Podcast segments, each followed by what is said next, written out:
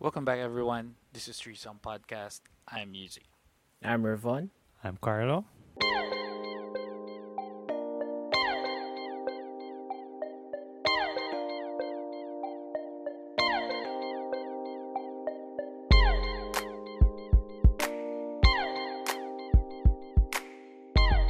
Yes, welcome welcome again dito sa Buhay Abroad episode 57. Ayan, we are Threesome Podcast kung saan kinakausap natin ng fellow Filipinos para makapag-share ng stories, experience, learnings, and knowledge. Ayan, para makapagbigay din kaalamanan sa atin.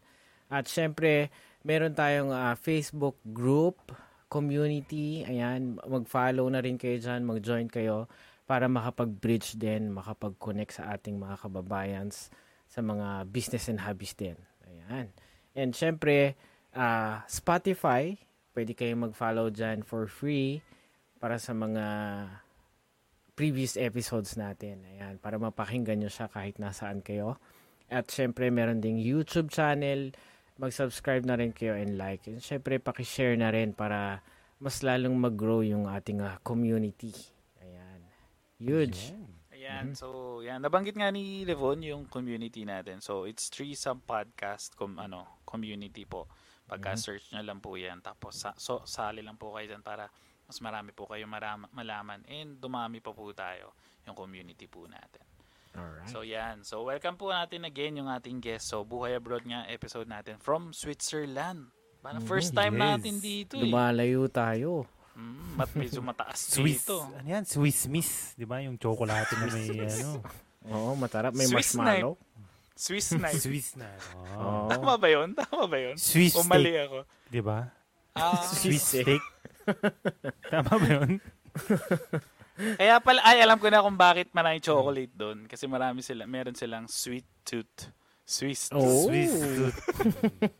Ah, sige na, umisa na natin to. Lulukuhan na tayo eh. Sorry, sorry. So, invite na natin yung guest natin. So, maraming maraming salamat again sa time, Mr. Nez Cruz. Alright. Welcome po natin. Yan, Hello, sir. hello. Welcome po. Good Yan, sir. evening. Welcome. Good evening. Marami pong salamat for the time. Mm. Ayan. Pag-accept ng Thank invitation namin. Ayan, maraming salamat. Pasensya na, medyo humaba, nagkaroon ng cornea. Mga, biglang naglabasan lang nung sa simula eh. Ah, sige. Oh, Ah. dad joke ha, dad joke. Na-obvious ah. yeah. Ayan. Mhm. So, Well- yun. So, ano nga bali, simulan na po natin. So, sa mga nanonood po, maraming marami po salamat. So, sisimulan na po natin. So, Sir Nez po, para sa mga po nakikinig po sa atin, sino ba si Mr. Nez Cruz? Pakilala po tayo. yeah, hi. Well, good evening, good morning, and good afternoon sa mga nakikinig sa Spotify and ayan, sa mga nanonood din sa live. Thank you very much for having me here. And actually, this is my first time ever in a podcast. So, so, Uy, di ko alam what to expect, but I'm excited and di naman But- namin but- kilalaglag, sir. Wala naman laglagan dito. I've been listening. I've been listening to the ano, yung mga previous episodes Uy. nyo and it's very Oy. entertaining. Ay, yeah. maraming salamat, sir. Um, Thank you, different thank you. kinds of people, very interesting yung mga topics and mga people. Well, yeah, uh, me, I'm Nez Cruz. Uh, I'm currently staying here in the Philippines. We just got back from Switzerland last January, end of January actually. So, yeah, uh, we've been there for more than, or, I mean, almost kulang-kulang three years. And but before that, marami pa ring mga countries and well, isa lang naman pero maraming mga napuntahan because of work. Yeah. So Mm. and later pag-usapan pa natin 'yun. Yeah. Yan. Yeah. So, bali, Uy, sir, June. bago... Ayan, Batiin lang natin kasi, Ah, kasi sige. dropping Mhm. by agad. Ang bilis ni June eh. Uy. Watching with you. June. Oh, Kasama. Sir Sir Jun. Jun, ah. Yeah. Sir Jude. Sir June. yes. Uy, maraming. Watching And from then Cruz Cavite. From Cruz. Cavite. Oh. Yeah. Uy, welcome sa mga Yan. taga Thank you. Cavite. One of our friends. Yeah. Uy, thank you ah, thank you. Share pa natin para marami pa tayong marami pang manood. And if may question kayo kay Sir Ness, yan. Ito na ang time nyo para tanongin nyo si Sir Ness. Yari, Kayo po nakakilala sa kanila. Kaya baka ma-hunting ako ng mga may utang sa akin. Andito na pala si Sir Ness. Ayan. Yeah. Pero siyempre, bago kayo bumalik dito, siyempre, parang, ano pa yun, nag-work muna po kayo dito as- sa Philippines bago kayo nagpunta abroad? Ah, ganito. So, start ko ba after graduation? Sige, sir. Sige, sir. No, sige. Well, after graduation, ah, kasi, yun nga, I'm an architect, di ba? So, after graduation, may pagka-idealistic ka. I think, almost lahat naman eh. Basta, when you're fresh grad, idealistic ka. You want na parang ah, ah, magandang firm, malaking firm, kilalang firm. No, di ba? Doon ka kaagad makapasok. But, may mga iba talagang plans eh. So, after graduation, I ended up working in a very small firm. small as in tatlo lang kaming architectural staff for the entire uh, firm. Tapos sa mga project namin, eh, renovation lang ng gate, renovation ng uh, pader, mga ganon. No? Ah. So, yun. And then, uh, it's just that, mga ano rin yun, mga two years, gano'n, no?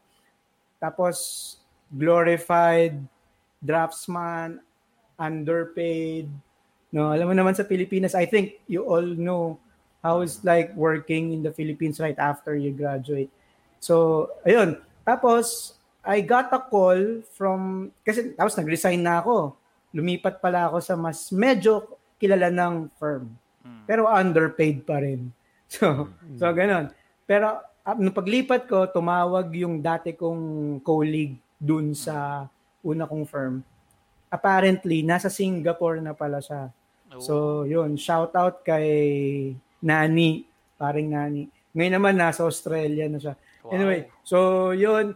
Ah, nasa Singapore na pala siya at that time. Sabi niya, Nes, kailangan namin ng isa pang staff dito. Baka interested ka, pasa mo lang yung mga details mo, credentials mo and all, sample works, ganyan-ganyan. So, ginawa ko naman, not knowing, kasi wala akong idea about going abroad eh. Uh, I really wanted to stay lang in the Philippines. Tapos, maybe build up my own firm, my own company, ganun. Pero, uh, I don't know, siguro, hindi talaga uh, ako, wala pa akong idea kung ano yung nag-aabang sa akin after graduation. Kasi nga, idealistic ka eh. You wanted Mm. parang lahat uh, smooth sailing. Yun yung idea mo after Oo. graduation. So, yun. So, uh, um, in short, nagpasa ako ng papers ko rin sa Singapore. And then, yun, they, they, they said, oh sige, we wanted you here.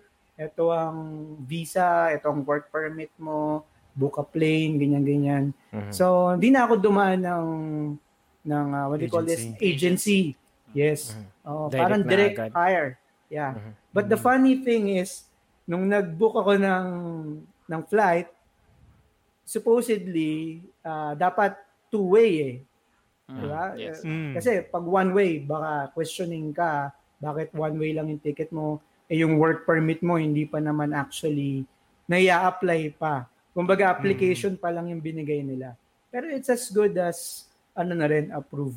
So, pagdating ko ng immigration, sabi nila, oh, ang lipad mo March ngayong buwan, pero ang balik mo October.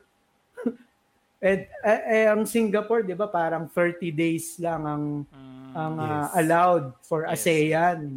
Oo. Mm. So, ba't ang tagal mo? Ganyan, ganyan. So, naharang pa ako. Kala ko, di na ako makakaalis. Mm. Kala ko, parang, eh sir, meron akong mga papers. Ito naman yung, yung ano ko, yung documents. permit. Yes, Ah, yes, permit, parang ah. request to work dun sa company na to.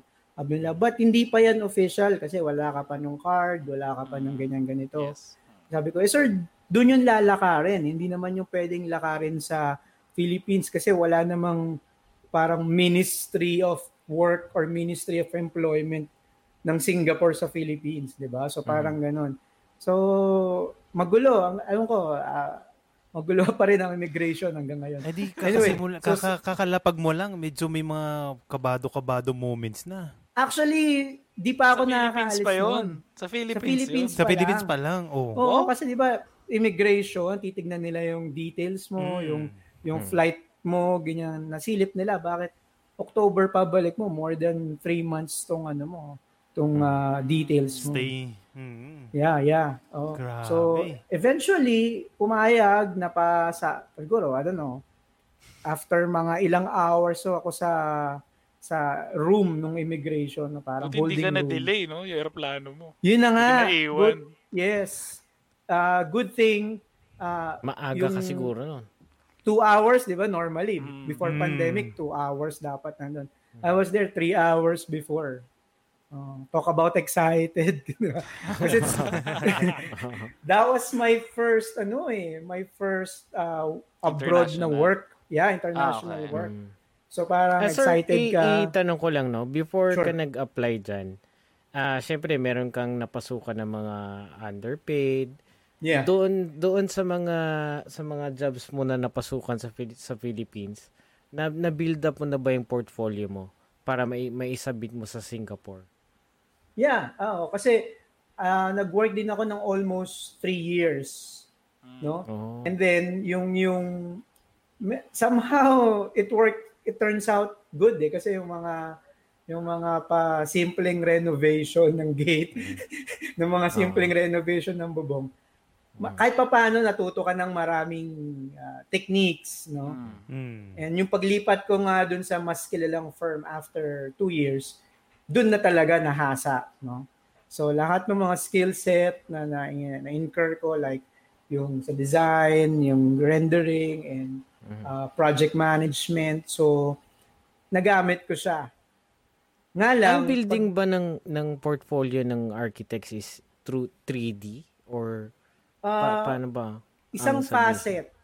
Kasi yung architecture napakalaking ano yan, napakalaking umbrella kumbaga. So pwede kang mag-tackle sa landscaping, environmental planning, urban planning, no? Ah, yung 3D visualization parang maliit na aspeto lang yun. Kaya siguro yun yung napapansin ng karamihan kasi yun yung very visual, very Mm. visible, no? Anywhere makita mo sa Facebook, sa home bodies, di ba? mga ganun. so, Kasi parang yun. nandun yung plano, kitang ki- visualize mo na talaga yung Kumbaga, plano ano yun eh. siguro. Yeah, Kumbaga sa menu, pag walang picture yung ulam, hindi mo orderin eh. Hindi mo exactly. Oo. Di ba? Tama, tama. Ganun. Parang yun yung ano mo, yun yung pambenta mo. Di ba? Mm. Oo. Yun yung parang first foot on the door. Parang ganun. At the door. Mm. Parang ganun. So, ibig sabihin, na-build mo yung portfolio mo, tinanggap ka na sa Singapore. Yes. Medyo nagka-aberya lang sa immigration ng konti, no? Yeah. Siguro malaking tulong din yung dati kong colleague na nag-vouch for me. no? Ah, malaking tulong din yun. Yung meron kang somehow backer, parang ganun. Mm. Na magagaranti na, oh no, okay ang trabaho nito, ganyan. Nakasama ko na to, ganun. Ay, kahit Mm. international, parang tatawag din sila doon sa sa parang reference, Yeah. parang referral, ano? Then, nandun na siya sa Hindi, nandun, Singapore. nandun na yung kaibigan. Ah, Yung colleague ko, nandun na siya sa Singapore. Mm. Ah, nag-work siya dun sa company nag-hire sa akin. Parang. Ah. So yung yung interview, yung mga screening ginawa of uh, tawag dito ah, long distance over the phone. Kasi wala pang Skype noon, wala pang Zoom. Oo nga pala. That was ano pa yon, mga kasagsagan pa lang ng Yahoo Messenger. Oo. yeah. Yahoo So Messenger. parang ganun.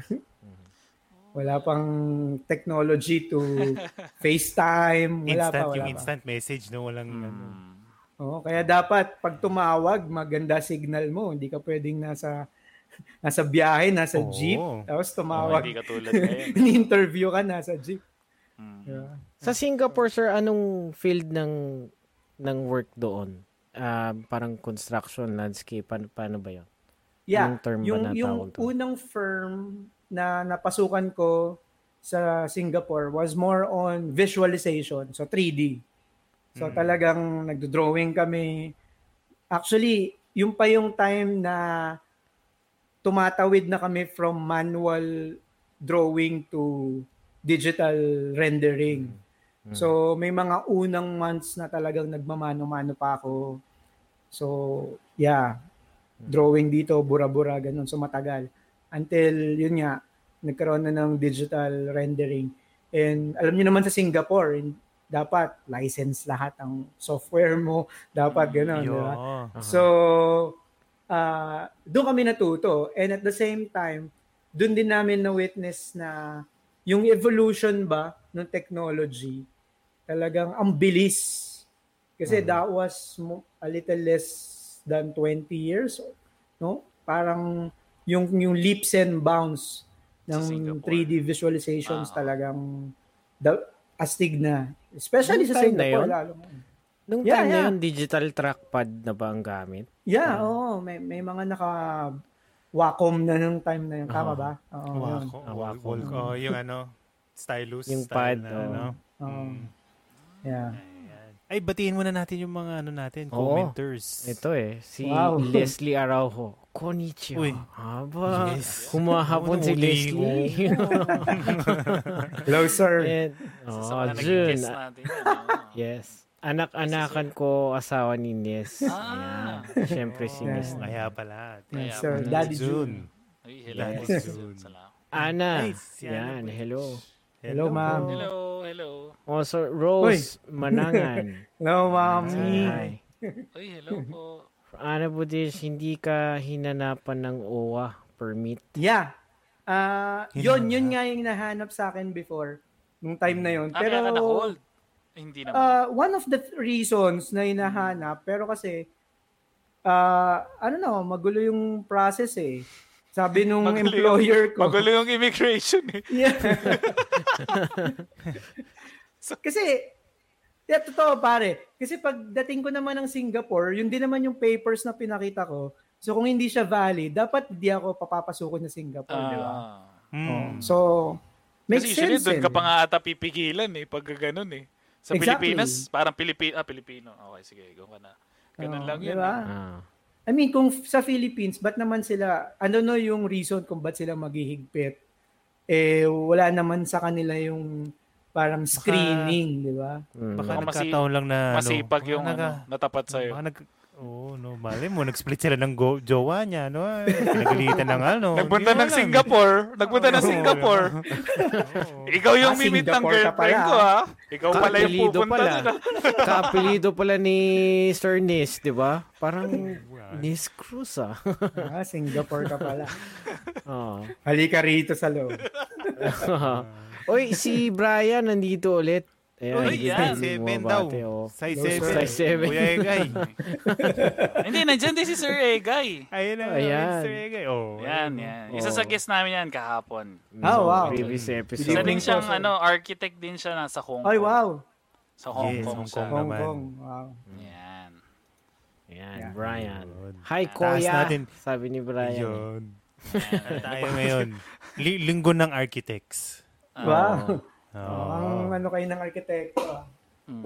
Eh, nung nakaraan Hindi, kasi nung nagkaroon kami mga engineer eh. Yes. Ah, talaga? sunod-sunod yun, mga Mm. engineer. Ngayon naman architect. Kasi sa Ayun. medyo matagal din namin inano yan, sir eh. Sana may mag-guest kami na architect Ah. para magkasagutan talaga ng magkaalaman. eh. kung sino ba talaga, kung sino yung matigas ang ulo, o sino ba yung pasaway sa, ano, eh, sa dalawa eh. Yan mga friends namin yan. Mga ano yan, tropa yan. Oo. Nag, lang, nagbabangasan lang yan sa site pero Sa inuman. Sa inuman lang daw yung mga ganun. after after the project, uh, bati-bati na. Tropa pips na na. Oh, Yes. na Around the world ba, ganun talaga? O sa Philippines lang yung ganun? Ah, I mean yung ano ng architect and engineer ah. I think ma- malaking in factor yung Pilip- mga Pilipino na very emotional eh. Very sentimental ba, di ba? Parang tsaka yung sense of entitlement medyo Mm. you know, ano sa Pilipino May yun eh. Mataas. Pero Yes. pagka pares kayong Pilipino nasa, na nasa abroad, na ikaw Ayun. is architect and then engineer siyang Pilipino, nagbago ba yon or is it still the same na may Mm, ganun ba? magbabago, bro. Oh, Magbabago. Connected Oo, kasi- din yan dito kay Sir Egay, no? Kasi tinatanong ni Sir Egay, kamusta ang practice dyan sa ano sa Sa Singapore Philippines ba, sir? O sa... sa Switzerland Singapore siguro o sa. Singapore? Ano, both Sing- Oh. Singapore and Switzerland. Ah, okay. Ah, sa Swiss, medyo hindi ako nag-practice doon. No? Mm. Iba naman yung story doon. Yung sa Singapore, yun, grabe doon. ah, nung time na pagdating ko, parang very limited pa lang yung, kokonti pa lang, kumbaga, yung mga working professionals. Lahat puro mga, you know, ah uh, tawag dito, domestic helpers, mga ganon, no? So, Parang si Sir unlike- Egay, nag, ano rin siya eh, nag-Hong Kong din siya eh, nabanggit niya kagabi, no? Ay, the previous episode Thailand. natin. Thailand Thailand. din, Hong Ah, Thailand, Thailand. Thailand, din din Hong Kong. Yun. I think pareho lang yung Hong Kong tsaka Singapore in terms of yung bigat ng trabaho, yung klase ng trabaho. Ah, Oh, kasi Work- Singapore, standardization nila, no? yes, Oo, yes.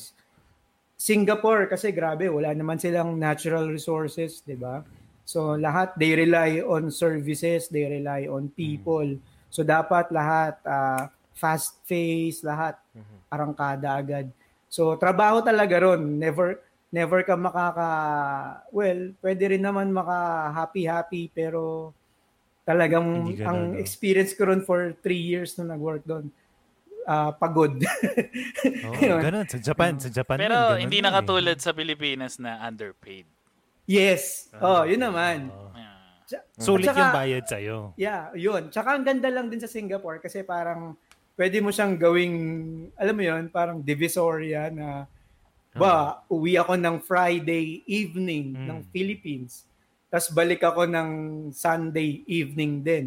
So, uh, kasi three hours lang ang flight eh. So, Balikan para ka lang, lang no? nagbatangas noon, di ba? So, pwede ka mag-weekend sa Pilipinas, which I often do nung nasa ano ako, nasa Singapore ako. Ah, kasi mas medyo mas mura yung budget ng Singapore to Philippines. Ang Japan to Oo, Philippines. pare, may, may Medyo mga ano piece of eh. fare. Oo. Medyo nakakanong... Ayun. Oo. Yeah, Ayan, EJ Tiope. Ayan, hello mga. Oo. Yun. Good evening po. Yan. Idol natin. evening. Isa sa mga guest natin yan. Ayan, so si Sir Egay pala, Thailand. Din ni Hong Then, Kong. Hong Kong. Yun. Yes. Tapos, Sawadi ka. ah, oh. Yun. propor- proportional ang salary to way of living yes. sa Hong Kong, no? Yeah. Parang ganun. No. I think almost Dito, the same yan, Singapore and Hong Kong. dito pagpasok mo sa bagong mong opisina, unang-unang mo makikita ng ano, may ano sila, 'di ba? Lose all hope who enter here. Ay, hindi, iba pala yun. Iba pala yun.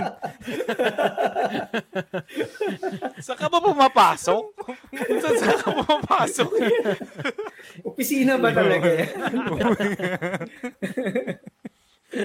Ayun. Yeah, well, yeah, yun. Yun yung yung journey ko sa Singapore talagang Mm. ang na-retain sa aking memory doon is although marami rin ako nakasamang mga friends doon and friends ko pa rin naman sila until now. ah talagang heavy guts ang work. No? Yun. And mind you, eh, kun- parang for me considered as parang fresh grad pa rin kasi almost three years lang din naman ako nag-work professionally bago ako nag-abroad. So talagang yung mga nakuha ko dong work doon, talagang hindi rin naman masasabi natin na really maganda yung bayad. But definitely, ano na, parang pwede ka nang makapag-survive, makapagpadala sa parents or sa pa- sa ano mo, And sa nung time na yan, sir, Oo. nung time na yan na nag, nag abroad Singapore. kayo, Mm. nag-Singapore, Mhm. ah medyo private lang. Ah, may pamilyado na ba kayo nung time na yan? O No, hindi pa. Engaged. Ah, so nagpaplano na pala yun. Yes, yes. na. Engaged kayo sa na nasa Philippines siya. Oo, Or, um, actually, mabilis lang eh. Kasi yung, yung missis ko ngayon, no, siya rin yung, well, best friend ko nung, nung during college and we go to the same church, parang gano'n. Okay. And then we we were best best friends and then uh, after yon even nung nagwo-work na tapos ah, Hindi ba naging kami mahirap official. yun, sir? Nung, Pero hindi pa kami Nung- official noon ah. ah, hindi, pero, best friends lang. ah, Oo. best friends lang. Oo, best friends lang. nag, nung nag-first time ka pumuntang Singapore, magkaibi, best friends lang kayo. Sinagot niya ako the day before ako lumipad ng Singapore. Ah, hindi ka na pinakawalan. Oo. Hindi ka na. Tali na kita dito. permit pala. ah. Sabi, kung OWA permit, o oh, ito, permit. Permit. Yeah. Yun yung pinaka-importante Oh. permit na nakuha mo ata, sir. Eh. Hindi ko nga alam eh, mixed emotions kung matutuwa ako o maasal ako kasi, 'di ba? Para mo, Kaya may pala- girlfriend nga ako, pero Nasa Pilipinas. long distance naman, parang yun. Oh. Kaya pala Hindi, pa- pero- madalas ang weekend nyo sa Pilipinas, sir. Yeah. Mapapauwi. Mapapauwi talaga. Oh. Oo, kasi pare, yung Yahoo Messenger, parang, alam mo yun, yung internet sa Pilipinas, parang dial up pa, tapos, Ah. Nung kausap mo, wala na pala. Eh. Nakanandun pa siya yung picture niya. Oo nga, ganun Di ba? Yung naka-freeze frame. Mm. Oo. Sir, Ay, kwento niyo naman kung ano yung... Oh, sige, ano yun? Go, Levon. Andali ah. Kasi may, may napadaan. Go. Sa, Mm. tin- parang sang, saan ka ba pumasok? Carl. Saan ka ba kasi ano? Sabi ni Sir Ege nga, bilibis, ba? bilibis yun eh. Oo. Eh, parang bilibis Parang may nagtanong eh. Eh. Question ata yun. Question. Oo nga, Carlo. Oo. Question mark. Oo. Ano yan? Kasi, yan yung, yan yung ano, yan yung nakasulat sa entrance ng Gates of Hell. Ah. Lilinawin mo kasi kasi maraming nanonood sa atin at nakikinig. napakomment ulit si Christine. Oo nga. Kung saan saan ka pumapasok, Brad. No. Hindi ako ganun. Ayan. So, sir, Masingit ano na lang- Carlos. Ayun yun. Ayan, si Carlo. Ayan, uh, going back to my question, sir, ano yung ano, um, so, nag Singapore and then Switzerland. No, di An- pa. Hindi pa. Meron no, pa hindi isa pa. Oo. Mahaba pa actually. So, Ah. bumalik ako from swing ah, from Singapore mga 2009 kasagsagan ng ah, financial crisis Liman, ng ano. Asian financial crisis. So lahat ng mga colleagues ko ron parang gusto akong tadyakan, batukan. Ang ganda-ganda ng trabaho mo, nag-resign ka, uwi kang Pilipinas. Mm. No, parang ganon. So, ganon yung kailan idea nila. recession. Yes, oo, kailan parang, recession. Mm. kung kailang recession, nag-resign ka. Lahat nga naghanap ng trabaho, ikaw nag-resign. parang ganun. But for me, it's a different phase na na eh. It's a different uh, chapter na. So, pag uwi ko 2009, dun na, we got married na right away. So, May, reason ganun. naman So, kasi. Mas Yeah. mabigat reason yun. So yung last year ko sa Singapore was all parang planning about the wedding, ganyan-ganyan. And yun. Uh, 2009, I came back to the Philippines. So nag, ano ulit ako, nag-work ulit ako sa sa isang uh, kitchen company. So more on ano siya, detailing, more on uh, yung nitty-gritty details, no? Yung down to the last millimeter. So I, I na-excite ako sa ganun eh. Very OC ako sa mga Mm. maliliit Sukat-sukat. na measurements, no? Yung na basta alam ko agad kung hindi pantay, kung hindi squalado. So parang ganun. No? So anyway, so nag-work ulit ako for two years until eventually nag-open yung doors sa photography. Oh. So, wow. yun. Yeah. So Layo nun, ah. around Iba yun ah. Yeah. and wedding photography. So, Ayun. yun. Ah. Ayun. So, nag-invest kayo ng camera din yan. Oo. oo. Ako na Oo. rin, talagang uh, kailangan mo rin uh, what do you call this? Sa Philippines mag- yan, mag- sir ah. Yeah, sa Philippines. Okay. So after mga two years na nagwo-work ako sa isang architectural related na company, bigla akong nag-jump into wedding photography. Mm. Yeah. Wow. So that was 2011, parang ganon. Mm. Nag-start yung business. Pero pa, And- is it a passion na before pa? yeah, actually, yung sa Singapore, just to keep me sane because of the work, Mm.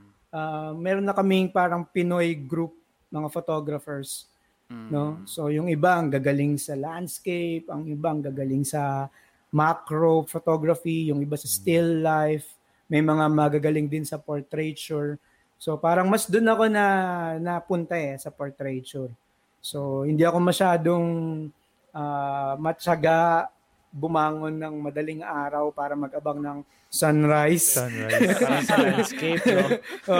Mhm. So, wala rin akong tiyaga na mag-set up ng tripod and then Ay, nako. ganun. Kaya ako number one idol ko dyan si ano. Shout out Lito C. Sir Lito C. Hoy, Sir Lito! Oo. Good evening po. Grabe. kayo, Grabe sir. yan. Yes. Yan, the Hopefully best maging yan. guest rin natin yan. Yeah, yeah. Fuji, okay, ano yan. Fuji film, ano yan. Ah, No. Fuji film user. Yeah. Yes. Yun. So, ilang Yun. years din yan, yung, yung business nyo ng photography? Yun na yung business ko until we leave before Switzerland in 2017. So Oy, parang, Wow. yeah, oo. Ang haba nun, ah. siya talaga yung parang naging ah, ah, parang profession ko na no Mm. for that particular moment and ah, yung archi- architectural jobs more on yun ay naging sideline yung mga design Oh. works but in between those meron din kaming mga ah, creative outputs like graphic design if we Mm. published a book no all about ah, pagiging Pilipino yun ganun Oh. so mga ganun yeah Wow. Wow, That's nice. astig ah. Oo. I think Anong meron turning pa ata point? sa National Bookstore nun hindi ko lang alam or na-pull out. Hanapin nga natin. Hanapin nga natin. Oo.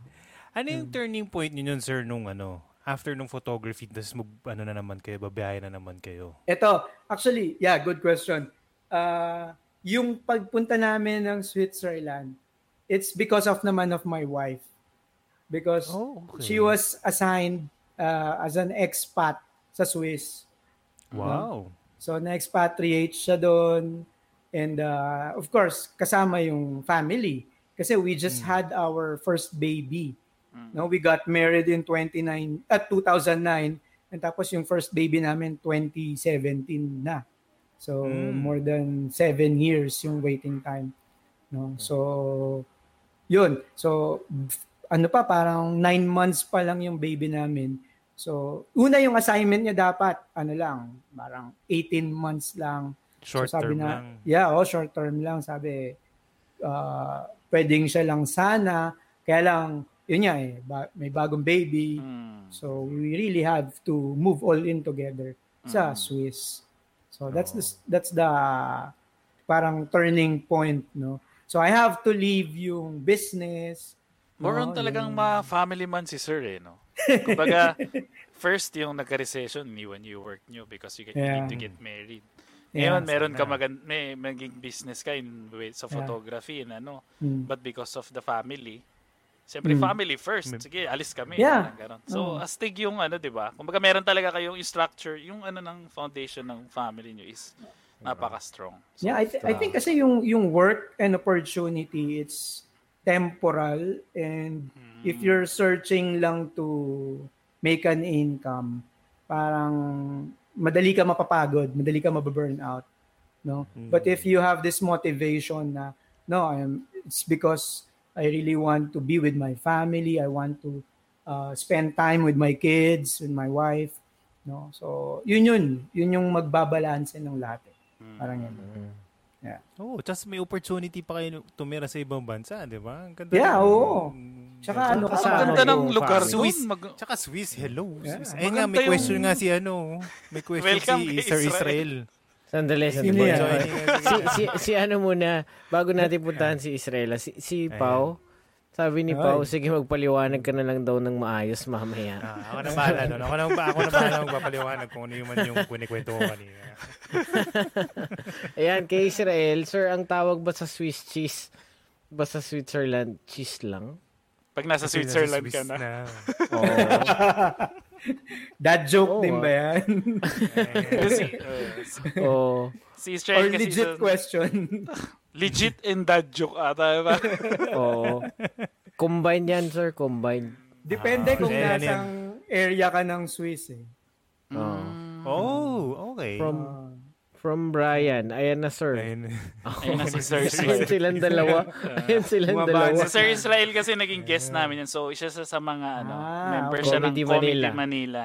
So, Ah, okay. Alright. Sige, sir. uh, mm, so, meron sila Yeah. mga Pasok ka page. lang, Yeah. pasok ka lang ng dad jokes para Yeah. eskwela. Mainit-init Oh. yan. Hindi, ito na lang. Ito na lang. Dahil related to yung joke niya kahapon. Kasi architect din kayo, sir. Okay. Kasi sinasa- napag-usapan yung mga may... May nagtatanong po kasi na guest namin na isang babae po na yung anak niya na baka okay ba na kahit babae siya is maging architect. So, ang sagot ng guest namin is okay naman kasi may kanya-kanyang ano. Saka may mga magagaling na mga Yeah. female architect din. So, para sa inyo po ba, sino ang pinakamagaling na female na architect? Uy. Mm. Hot seat agad ah. Kasi for Mr. Israel po kasi, kay Oo. galing po kay Sir Israel, ang pinakamagaling daw na babaeng architect is si Basha. Ah, ganon. Talaga ba? Oo. Ba yan? eh. At ang, One more chance talaga. Bentang-benta. Sa pasensya na guys ha. Bentang-benta lang kay Yuji yung joke na yun. Hindi, inano ko lang, pinasok ko lang kasi related naman sa ano. wala akong kwelang sagot na ganon, pero... Oh, pero, yeah, kung local, ay, local ba o foreign? Oh. Sige, ah, usually ba, kayo sir, Well- local and foreign, kaya Oh. ano po, ano pong magiging take nyo about it po? Mm, Pero yung legit magaling po na- yung question na yun sir ah. Legit Magaling na babae. You mean, babaeng Hmm. pwede kong Architect. i-admire na architect. Yes. Siguro, none other than si, ano, si Zaha Hadid. No, Uy, yun din yung sinabi ni ano eh. oh. Sir Egay. Iba talaga siya eh. Iba talaga. Mm. oh. Pati yung yung ano niya, yung the way, yung pag-process ng design, iba, iba talaga. Ibang mundo, ibang planeta. Hmm. Yung ba yung sinabi ni Maxine dati? Yes.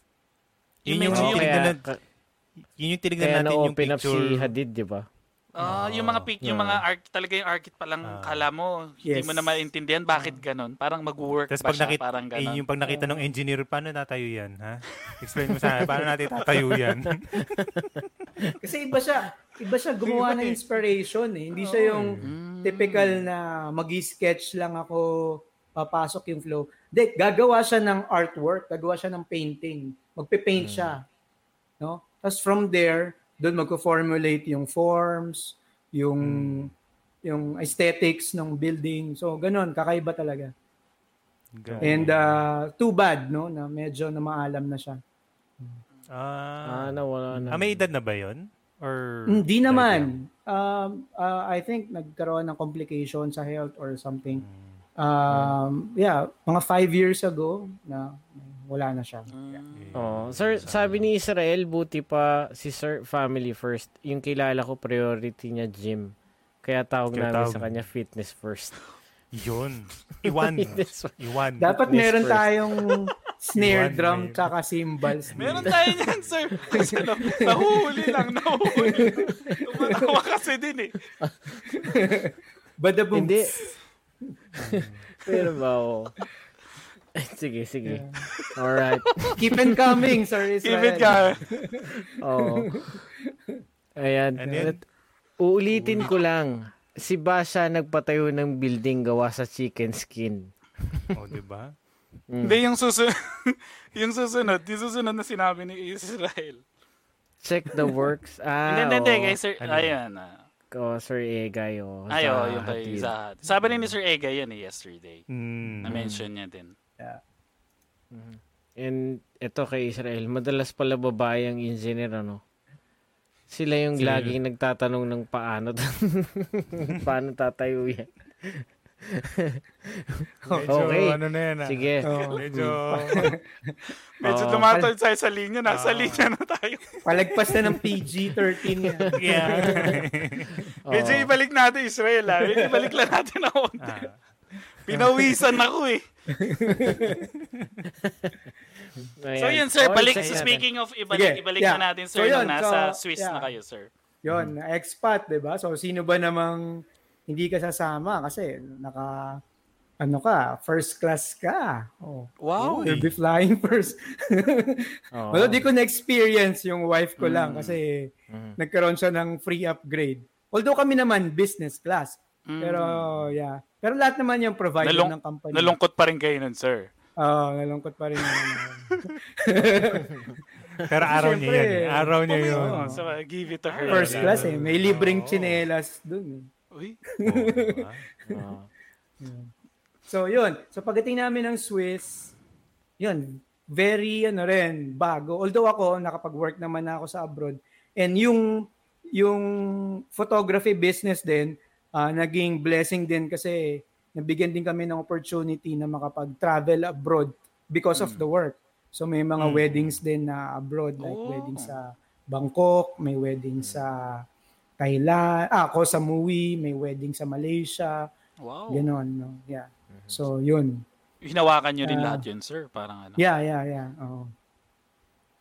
Oh, And then- is international. Oo. Di naman, di pa nga ako nakapunta dyan sa inyo eh.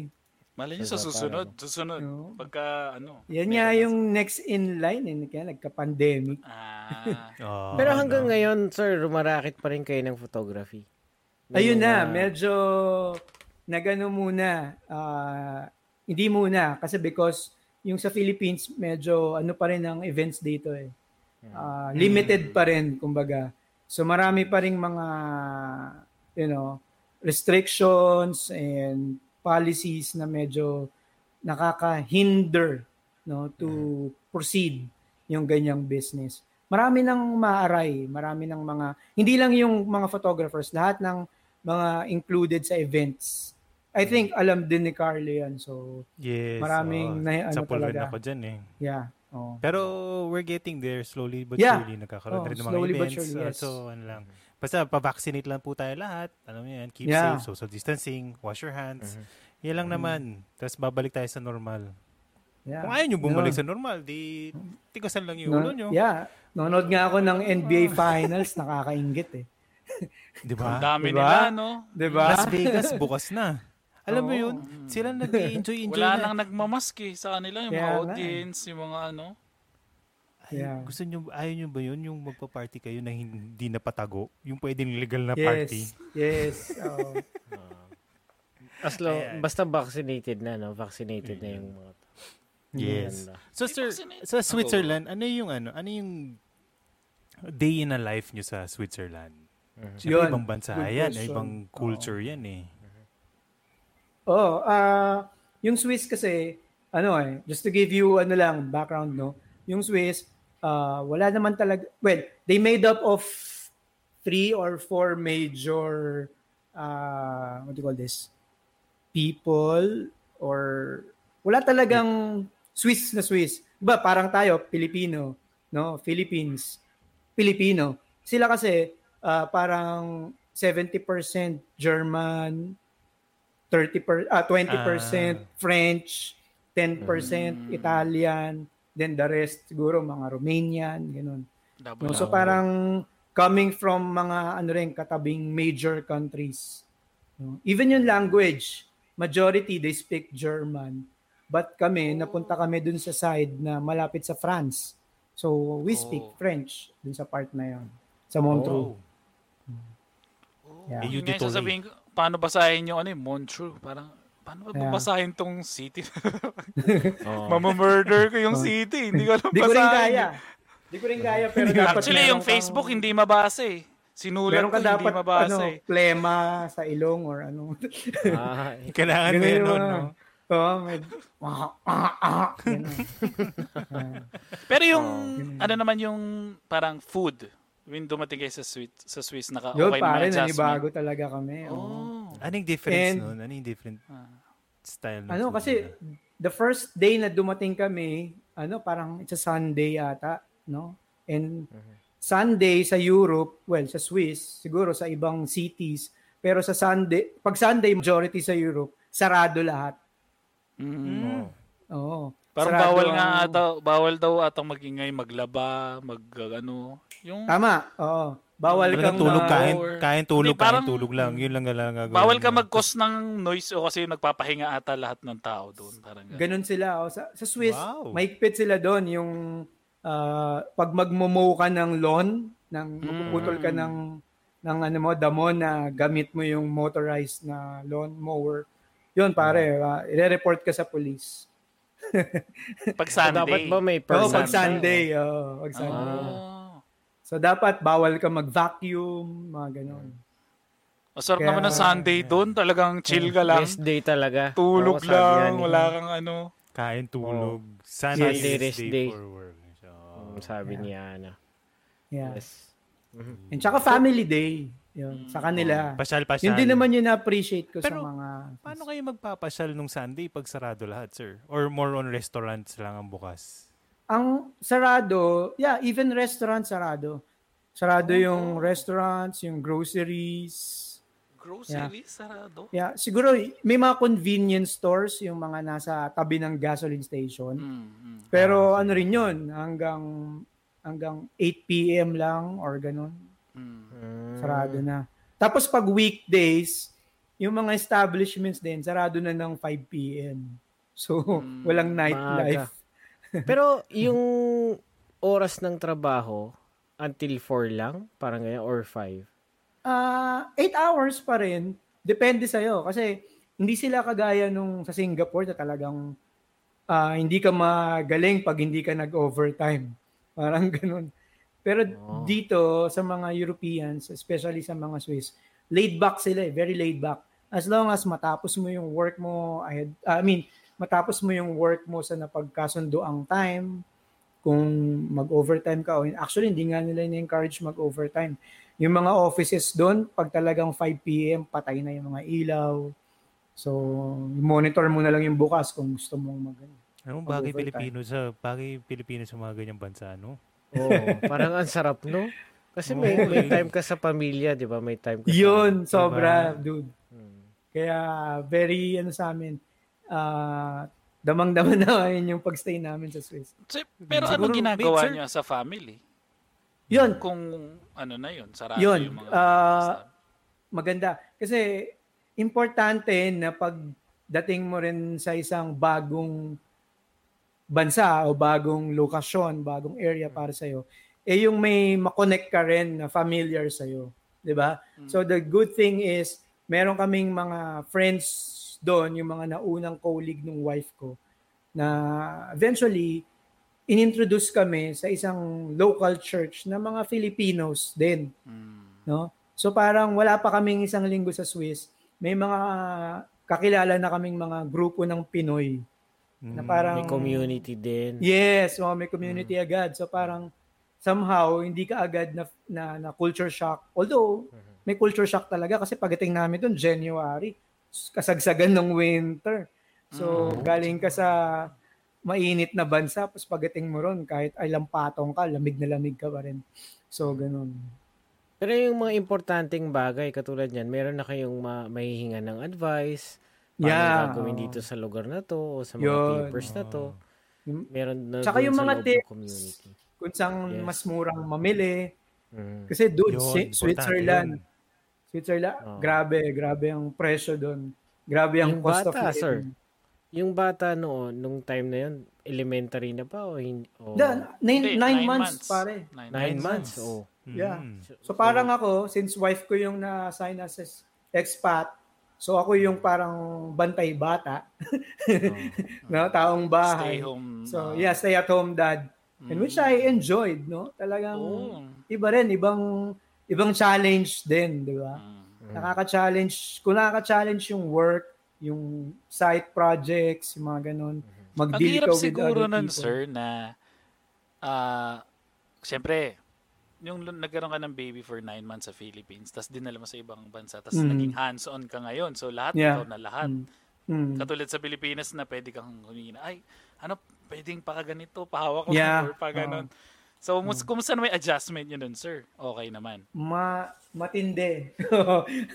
Kasi alam alam ko ah, alam niyo to no sa sa abroad, especially sa mga developed countries, hindi masyadong uso yung meron kang help, 'di ba? Katulong. Kung meron ka, sobrang yaman mo siguro kasi afford mo magbayad ng sweldo nun. Ganun ka ba? na. Di ba? So, ganun. So, ikaw lahat. Ikaw yung laundry, ikaw yung groceries, ikaw yung linis ng bahay. So, nung may nine months akong baby, imagine this, yung binigay na, pinrovide na apartment sa amin ng company, yung parang transient apartment for three months before kami mag-move in sa permanent na house. yung laundry niya, yung separate sa bahay. Mm. Yung parang bababa ka sa basement ng building, doon ka maglalaba. So yung baby ko, karga-karga ko siya using yung parang mga yung Carrier. May, carrier, Mm. no? Mhm. So lalaba ako sa baba, nasa likod Bitbit ko mo yung, yung bitbit mo lahat ng damit. yung the bit-bit ko yung mga natuyo, yung baby ko bit-bit ko rin sa likod. no? Munti ko na nga malaban yung anak ko eh. So, Baka nasabon ka naman ng asawa mo pagkatapos. wow, ma, daddy jokes talaga. May ganun. Biglang po, mga ano, ah, laundry pants. Sir, yung yung bahay na tiniran nyo nun, is that Yeah. parang um, government housing or ano yan, project housing? Anong style siya? Ah, hindi naman, parang typical apartment, Mm. no? O kasi ang ang weird sa Swiss, uh, advanced yung country, 'di ba? First world, Yes. no? Pero may mga may mga areas pa rin na or may mga aspeto pa rin na parang makaluma, no? May mga buildings na yung heating nila eh ano pa rin, ah, charcoal, no? Mm. Tapos That's more on fact- cultural kasi. Parang Yeah, ayaw nilang oo, ibago yun. yun, Okay, no. okay. Mm. Grabe. In Yung fact, yung pandemic- doon, sir. Oh, ha? Ay, sorry. again, sorry. Y- Yung yung visa doon, sir, every year ba yan nag nag ah, extend kayo or continuous na siya all through those years? Oh, ganito. Pagka iba-iba yung issue sa yung permit, depende sa purpose mo, no? Since expatriation, may specific siyang permit, no? So yung sa amin, yung first two years muna. And then after two years, saka ka magre-renew. Parang gano'n. So, Tapos yearly na yun. Yearly na yun. hindi kayo Oo. pwede mag-work nun, di ba, sir? Actually, pwede. Ah, pwede din. Pwede ako. Allowed. Allowed ako mag-work. Oh, Nga lang, just- wala akong mapapag-iwanan baby sa nga lang. baby. Mm. And good Oh. thing, ang ano rin, very thankful din kami doon sa company ng wife ko kasi they even gave us the opportunity. Ako, bawa, yung spouse na may iwan doon sa bahay ng expat, uh, may opportunity to study. Sagot yun nung company. No? Mm. So, yun. Galing. Nag, for time, nag-enroll ako sa isang interior French. design Ah, school. Pero French yan, sir. online French. eh. Ah, Online. So English Oo, pa rin. parang English oh, sa UK, sa UK. Oh. Kasi So, pag ang lang- French, oh, language yun nun is French. I mean, doon majority, oo. Yeah, oo. oh, kumusta naman yun sa inyo, sir? Okay naman. Mahirap, mahirap talaga. Kasi ang- sabihin na natin may baby kayo, pumunta kayo ng hospital. Magpapat Siyempre may mga check-up yan, may vaccination, may mga ano. Oo. Kumusta Although, yung sa yeah, yung mga ganong klaseng professionals, somehow marunong naman sila mag-English. No, yung mga Oh. doctors, Mm, okay, okay. yung mga ano. Pero yung sa groceries, yung sa Ah, ano parang sa lang, Japan lang, no? Oo, ganun. Yun Ganun talaga. Japan eh. Hindi marunong mag-English. Tapos, siguro sa Japan, mab- mababait mga tao. They will they'll be Yes. more courteous, 'di ba? They'll try Mabait. their best. Meron, To- meron. oh. Meron hindi. May Yeah. masusungit. Pero doon Hindi, mas talaga. madami, mas madaming mabait. Al- alam mo, alam mo ba sa Japan? pag bibili ka ng sigarilyo, naka-number lang yun lahat. So, sasabihin mo yung Ah. number. Yung Japanese. Oo. Pag na-chepo mo, hindi ka pa marunong mag-Japanese, sabihin mo 23. Huh? Ganun yung ano. Tuturo mo. Malboro. Hindi niya alam. Ano yung Malboro? Kasi syempre, hindi ganun yung... Ang hirap talagang pag ano, hindi marunong mag... Oh. Ganun Tas din. sigur- Sa, oo. Doon, Ganun din ganun sa din. French, no? Oo. Tapos parang ang idea nila, eh, nandito ka sa bansa namin, dapat marunong ka magsalita ng Mm, lengguwahe yes. namin. Parehas, Dapat parehas naman. din dito. Yes. Mm. Although, dito. kung titignan mo sa isang aspeto, eh, medyo parang suplado yung dating. Eh, no? Kasi tayo as Mm. Pilipino, talagang we will try our best kahit barok-barok na yung English mo basta ma ano mo, 'di ba? Ma, ma- maintindihan mo yung sinasabi niya. Sila parang kung di ka marunong, wag ka munang bumili o wag ayaw. Kaya, Parang- kaya nga Pilipino, kaya nga Pilipino by default hindi lang bilingual eh. Trilingual na eh. Yeah, Diba? yeah, yeah. Oo. But eventually, you'll get the hang of it. Oo. Mm. Actually, mas madali ka matututo ng new language kung si wife hindi mo naman. muna aralin. Si No? wife. Makinig nung ka lang, makinig ka lang for two months, one, three months. Ah. Pakinggan mo lang sila. Ma, ma, ma-absorb mo yung lahat. And then, magugulat ka, ah, marunong na pala ako mag-Fransay. Ganun. wow, so Oh, diba? astig. Si wife Pero naman, ako si marunong. Fran siya magsalita. Ah, English or paano si wife? Ah, Nag-aaral kasi- talaga siya. Since, ano, multinational company yung Ah, okay. work niya ron. So, sa English office nila, English. Yeah. Ah, Okay, okay. Multiracial din yung mga tao ron. So, yeah. Okay. So madali lang yung ano, adaptation. May comment Yeah. po tayo galing kay ano, Sir Israel. Ang galing Yeah. naka-number ang Yossi. Parang aquarium lang ah. Ayan si Israel. Sabi ni Oo. Bray, iba po yun, sir. Oo. Ma- mag- maganda rin magsama tong dalawa dyan sa comment section. Okay, parang eh. parang comedy team tong dalawa na to. Pwede kang i-hire sa Comedy Manila. Parang, Parang pwede ano kang to hype eh. man ah. Oo. Ang mga Tito Nights. Oo, Tito Nights. Sir, Oo. yung food, ano yung difference ng food nila sa food Oo natin? nga. ah. Malaki, pare. Magugulat ka, kinakain nila kakaunti pero ang lalaking tao ng mga Swiso. Kung maintindihan kung bakit. Kasi kakain ng kakarumpot na gulay, tapos no, keso, wine. Mm. Pero ano, Ah, wine talaga sila. Wine Oo, drinker ma-wine, talaga sila. tsaka cheese. Cheese talaga yung ano dun. Yung the best.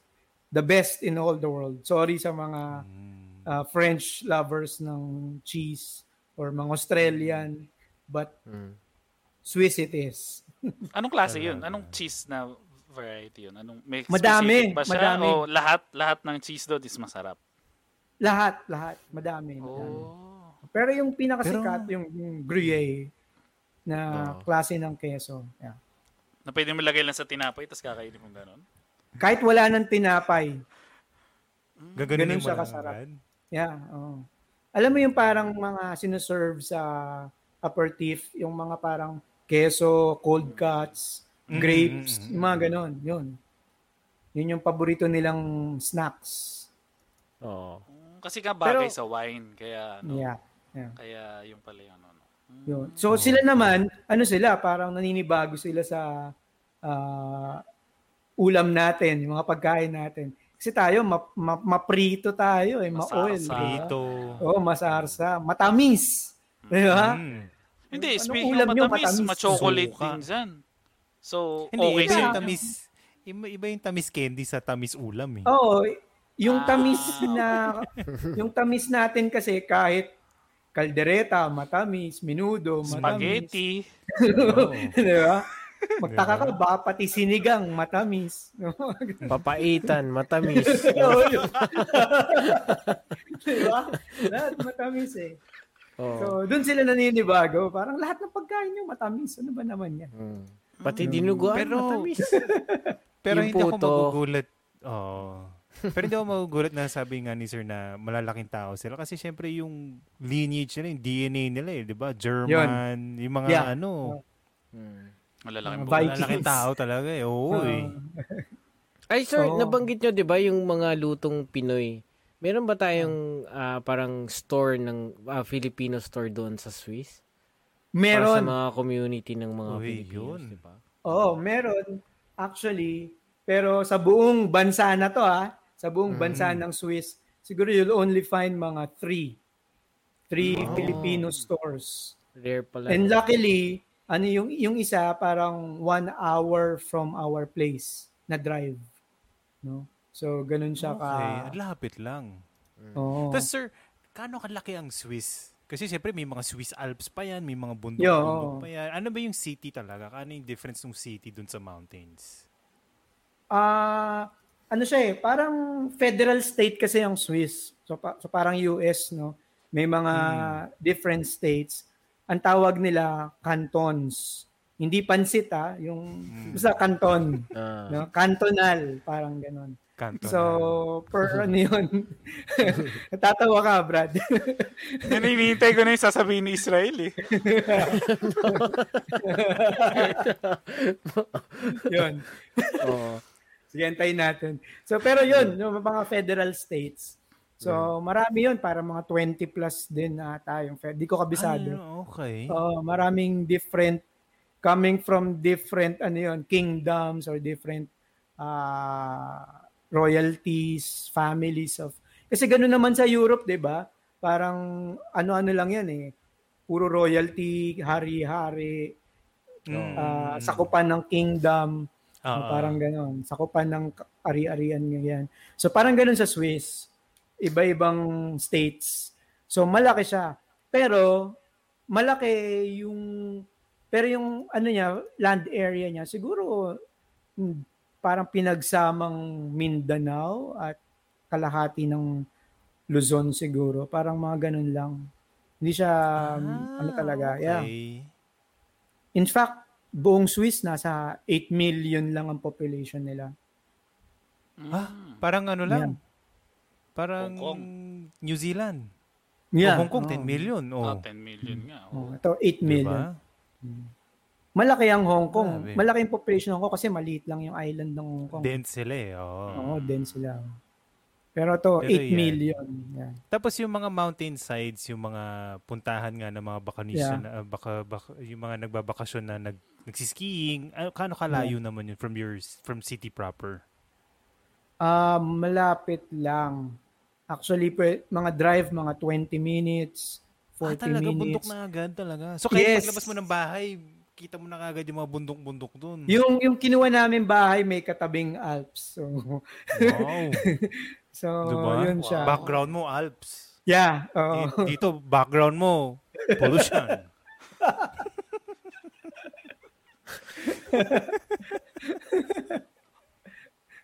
Dito background mo, ash.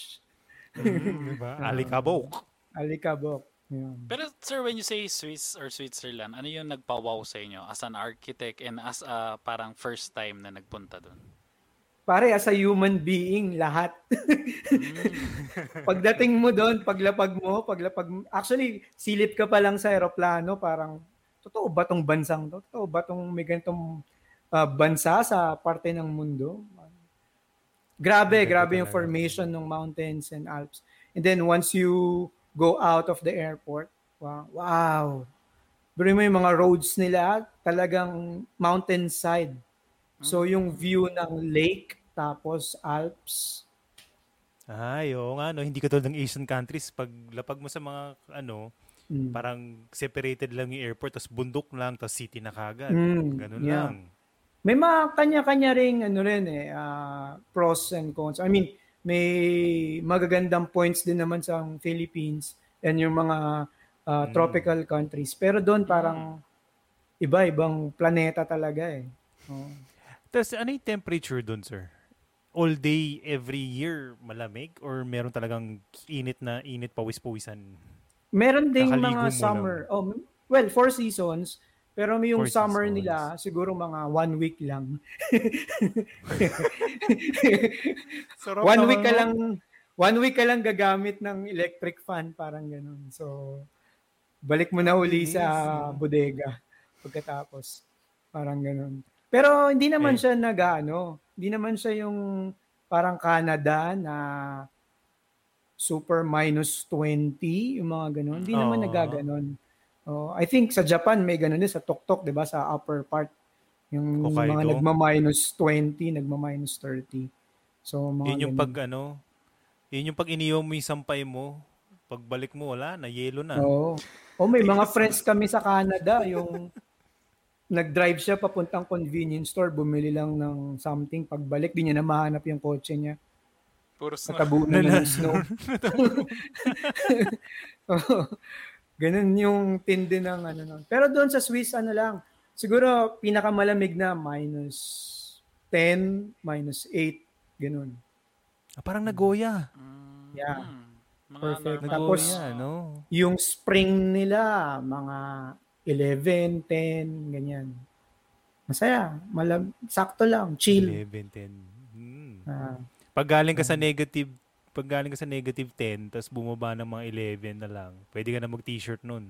Oo, actually, yung mga Medyo- Swiso, naka, naka-shorts na eh. Diba? Pag Sanay na pumalo sanay ng- sila, no? pag pumalo ng double digits yung ano, yung Mm. temperature, naka-shorts na, naka-sando na. ganun. Grabe. Eh, si, swimming, sir. Saan sila nagsiswimming? May ba sila Ayun. swimming? May beach ba dyan? Ah, walang Lake. beach, maraming lakes. Oh, lakes. Mm. Oh, kasi landlocked yung Swiss eh. Oo nga. No? Landlocked siya ng apat na bansa. Germany, France, uh, Austria, and Italy. Yun. So, marami siyang lakes. Tapos, ah, ano pa ba? Yun, speaking of swimming, yung nakuha rin naming bahay kasi, mga ano lang, mga 50 meters from the lake. Wow. Oh. So, kung mag-swim kami ng summer, yun, dadala lang kami towel, tapos doon na, lublub na yung mga kids. Sarap. So, masasabi niyo ba, sir, na parang... Hindi ba nakakata? Go. Sige. Hindi, yung sa ano ko kasi parang, parang pag sinasabi mo pala, parang ang sarap tumira dun eh. So, parang, maano, masasabi niyo ba, sir, na maganda talaga mag, magtayo ng family sa Swiss, o sa Switzerland? Yes, 100% yes. yeah. Although if if ano ka, if hindi mo worry yung language, okay lang, no? Mm, Kung sa bagay. Matututunan naman 'yun eh. No? Oo. Ilang ilang years lang 'yon. Mm. In fact, Tsaka yung yung bago kami bumalik ng Pilipinas, yung panganay ko marunong nang mag-Pranse. So, Yun, yun. di ba? Bilis, no? Bilis, oh. Ayan. May question tayo from Ana Budich. Kamusta yung first summer mo? Mahaba ba yung daytime? Ah, yeah, yeah, yeah. Yeah. Ilan hours ang Ah. daytime ng summer? Mm, I think hanggang 11 p.m. Yung sunset, Wow! 11 p.m. Yeah. Sarap. 11? Gusto mo na matulog ng alas 9, may araw pa. Oo. Kaya yung pag natutulog yung mga kids, sarado talaga yung bintana na pati shades sarado. Para hindi sila Para ma- blackout. manibago. Oh, blackout. Sa Yeah. bagay, no? Mas mahaba yung party-party, yung ah, social gathering, nung bago mag-pandemic, talagang yung mga barbecue na abot ng alas 10 ng gabi, ganun. Ah, Kasi maliwanag pa. No? So, Maliwanag pwede, pa. dyan, pwede mag-barbecue anytime sa backyard nyo or sa sa place. Ah, legal yun sa ano. Oh, as long as may provision ka, no, may backyard ka. Mm. Yung kinuha kasi namin bahay, hindi siya talaga landed na house. Mm. Kasi, oo, usually yung mga landed na house, medyo malayo sa public transport. No? Okay. Parang malayong lakaran. No? Parang mga suburbs. Ganyan. Eh, since laki kami sa Manila, so city life, we opted to move dun sa parang medyo city-like na feel, which is yung Montreux. So parang ganun. okay. Sa yeah, kaya wala kaya parang yung bahay, apartment na parang condo na may balcony ganun. So ganun. Sa Japan kasi, no, hindi basta-basta pwede mag-ihaw, no? Sa apartment. Oh. Oh. Bawal yung mga Mm, ganun. Hindi ah. pwede. Hindi pwede basta-basta. Kahit nga may bahay kayo, minsan bawal, tinitingnan ka pa nung ano eh. Kapit bahay. Oo. Kaya usually May sa mga ganun din, may mga ganun din bawal magluto ng danggit, mga ganun. Ayun. Ayun. Bawal, bawal Nako. Sa Canada, di ba? Mapupulis ka sa Canada. Hindi naman kasi sa basement. Sa basement ka pa naman magluto ng ano. ng tanggit. Aakit Buong talaga sa taas ng bahay. Buong building. Amuin mo yung danggit namin. Kasi sa Swiss ba may, Switzerland may Jollibee ba dyan? Wala sa Italy. Mm, ah, Yung, Italy. yung sa Milan, which is mga 3-hour drive.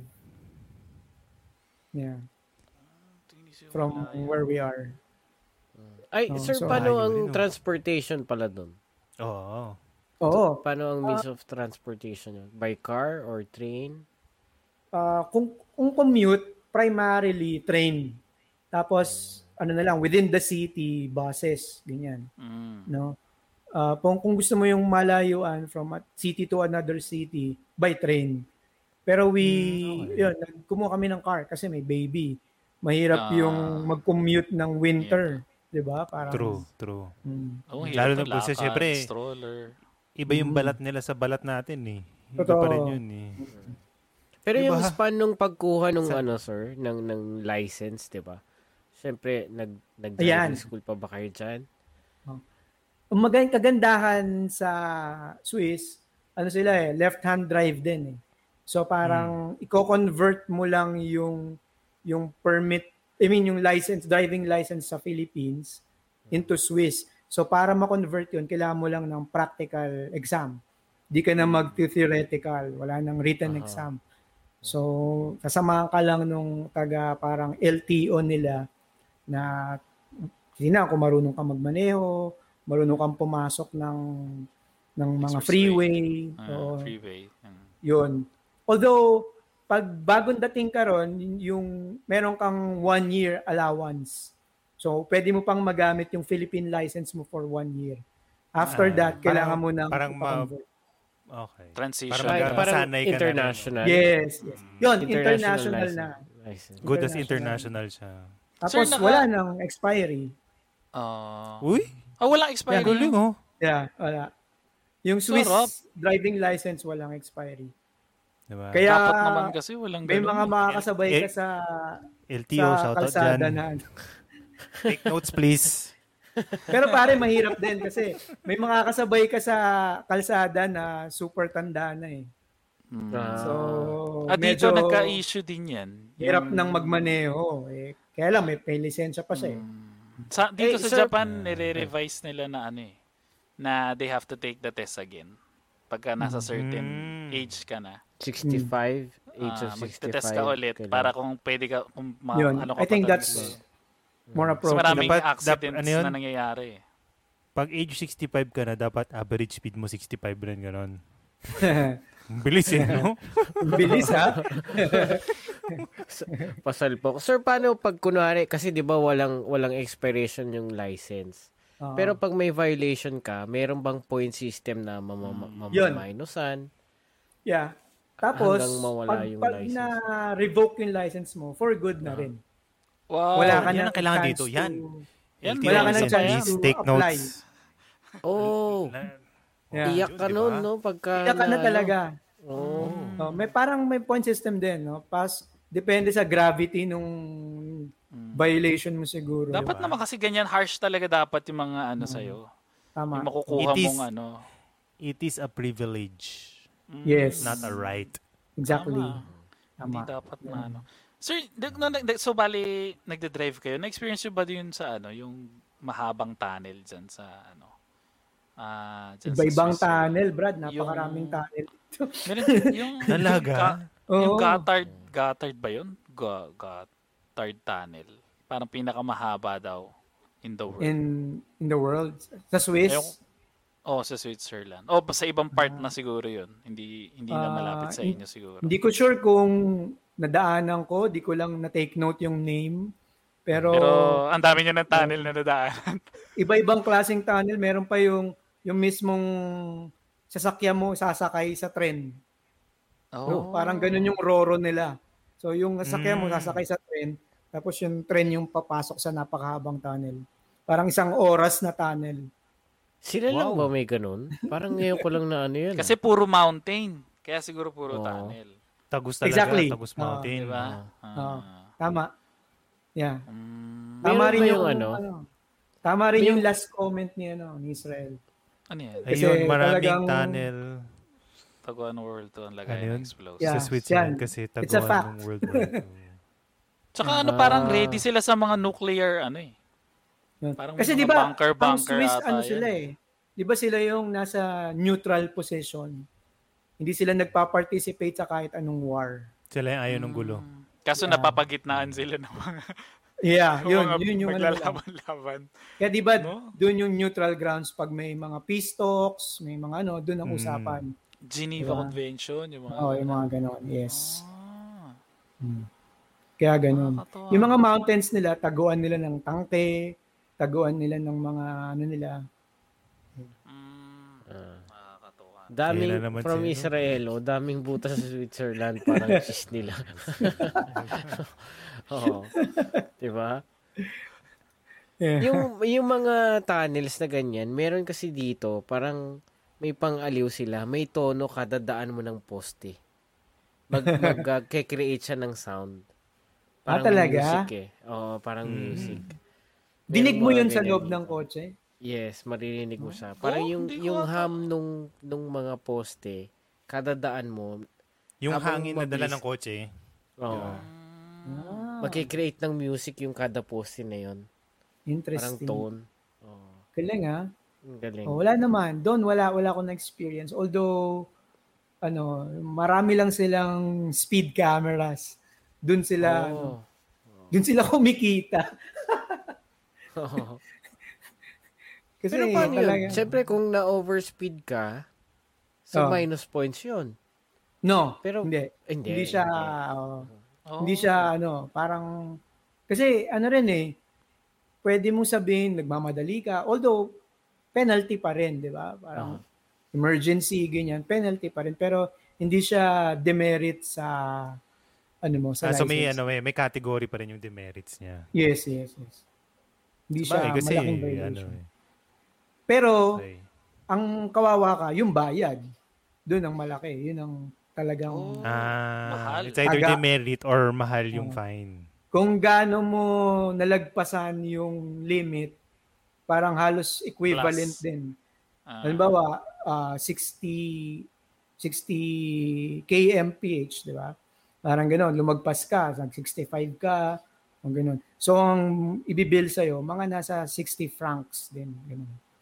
Magkano yun Um, yung pesos, sir? Ah, mga 3 3,000, 3,500. Agoy. Bakit ah, parang Franks narinig ko Sir Franks? Yun Yes, ba yung tawag yes. sa sa Ah, ano, sa mga Pera? sa currency. Yeah, Franks? yeah. Swiss francs. Francs. Yeah. Pero, mm, ma, ano ba ang cost of living dyan, sir? Malaki? Super, super taas. Yeah. Pero okay, pero sabi nyo kasi maganda mag okay magano ng family, pero Ah. paano, paano naman yun kung Kaya, mataas? kaya nga sarado lahat pag Sunday para wala mapagastos.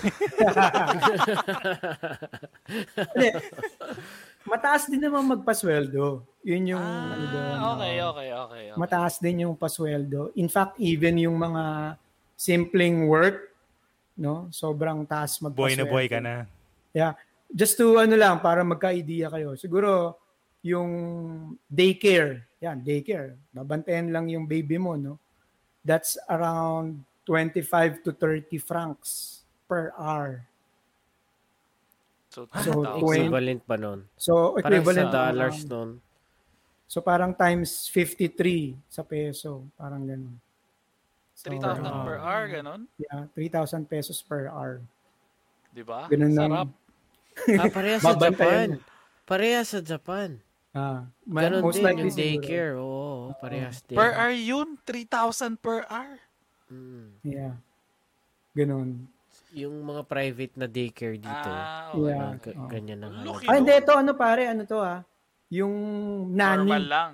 Ah, nani. Ah, nani. Yung magbabantay lang sa Babysitting bahay. lang, Oh, babysitting, yung babysitting, mga yes, ganyan. yes, yes, yes. Oh. Yeah. Ang laki pa lang kumita ng mga kids dyan, no? Yeah. Pero ang mga health insurance sa Switzerland, Taga. ah, taga din. Taga. Oo. Pero na ano naman siya. I mean, malaki lahat. May yung binabayad mong taxes and everything. Pero maraming mga freeze. I mean, yung nakikita mo naman, libre ba ang health? Yeah. Mga... Yeah. Ay, hindi. Ano Sa naman? tab- okay. sa mga bata, yung Ah. check-up nila, yung mga Ah. benefits para sa bata, yung mga ganyan from the government din po ba? Di namin na-experience yung sa bata kasi we opted to put yung panganay namin sa ano eh parang private school no Mm. Ah, di namin kasi bakit sa private school kasi sa public school force talagang mag French. So talagang never magsasalita ng English. Eh since Aha. yung baby namin bagong I mean first time niya pa nga lang mag-aaral tapos 'di ba? Iba na di niya na agad Baka hindi mo na siya makausap. Hindi mo makausap yung anak mo. Yeah. Pag sunto mo, hindi ka na naiintindihan ng anak mo. eh. Oo. So, ganun dito, ganun dito so sa para Japan, siyang sir. eh. ano, international school yung Hmm. pinag-anohan nyo, enroll. Parang ano, bilingual. So half French, half English. Para at least may transition, parang ganun. Mm. Yeah. Pag umuwi yung baby English. mo, sabi mo Ako, parang ako. ganyan din sa Japan, di ba?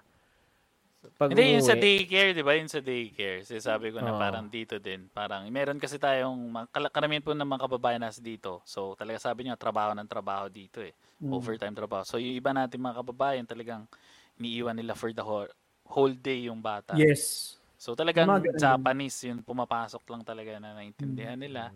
So, yun na, nag, napipick up. So, minsan, Mm. ng mga bata, talagang Japanese na magsalita, ganon. Mm. Yung karamihan na, dun sa ano. Mm. Yung sa akin naman, Sabi- more on, ano yun, ano yun? Akala ko, hindi mo na maintindihan pag uwi nung anak mo naghahapon. Sasabihin mo lang, Nani? Gagano ka na lang. no? Parang anime lang, eh, no? Hindi naman, Yeah. syempre may mga rules rules naman tayo about sa ano, sa bahay. Syempre Yes, pag sa bahay na okay. Tagalog na, okay, English para ano, Mhm. 'di ba?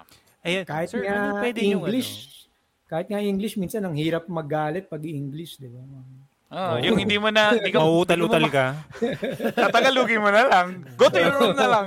Go to your room. Yun na lang sasabihin mo. Ganun. Call your mom. Parang, ay, bahala ka sa buhay mo. Oo. Don't talk to me. sabi ni sabi ni Israel pag sabi ng nani tapos lalabas si Yaya Lalabas si Yaya. Nani nga naman. Ay, naman. Ewan ko ba to dito. Pero maraming Oo. salamat kay Israel. ah. Supportive kanina pa yan. Yeah. So maraming Yes. Nakatuto. Ang dami. ah. Hindi lang namin malagay lahat ng mga banat niya pero nako guys, sa mga na nakikinig sa ano sa Spotify tsaka sa Apple Podcast, puntahan niyo na lang yung ano, yung YouTube and Facebook page namin. Panoorin niyo yung stream na to. Matatawa kayo. Basahin yung mga comments. comments. Yes. Ah. Oo. Yes, Yeah. from Yeah. Comedy Manila. Israel Yes. Menobra. Sir, ito, ah, ano yung pwede niyo bigay na advice para sa mga magpla- nagpaplanong magbakasyon or maghanap ng trabaho or may may trabaho na sila dyan at expecting sila tumira na sa Switzerland? Ano pwede mong bigay na advice sa kanila? Okay. Ah, yung Swiss, yung Switzerland kasi hindi siya hindi siya talaga madaling puntahan, no? Hmm. Na parang destination for work.